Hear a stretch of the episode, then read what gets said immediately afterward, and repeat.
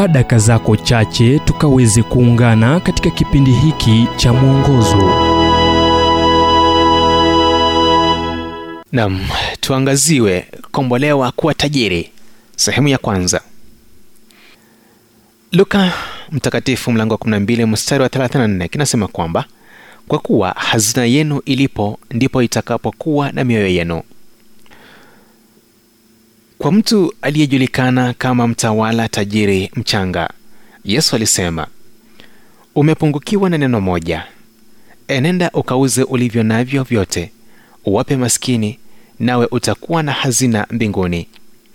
Marko mlango wa kumi mstari wa 21 sahau kuwekeza vizuri ili utoe zaidi au kutenga za kutosha ili upeane kwa chuo au ni vipi kuhusu wakati yesu alipomtazama mwanamke mjane maskini akitia peni mbili kwenye chombo cha kutolea sadaka kanisani?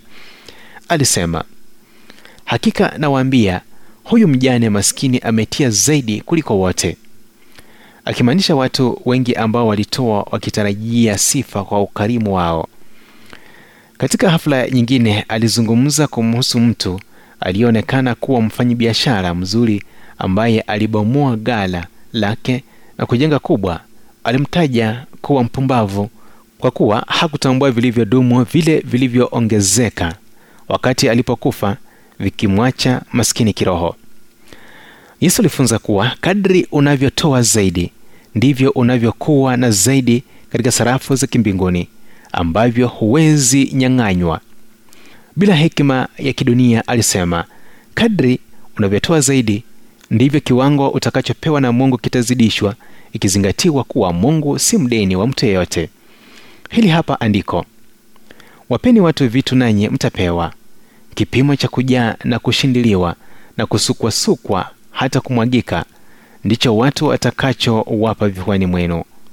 Luka 6 mstari wa 38 kuvunja ule mkazo ambao pesa ziko nao katika maisha yako kuna mruhusu mungu kukupa utajiri wake. Mtazamo wako kuhusu pesa unaeleza sana kuhusu utajiri wako wa kweli si mali na mafungu uliyo nayo au kina cha maelezo kuhusu fedha zako ila iwapo au la uko huru kutoa kwa ukarimu ili uwe tajiri katika ufalme wa mungu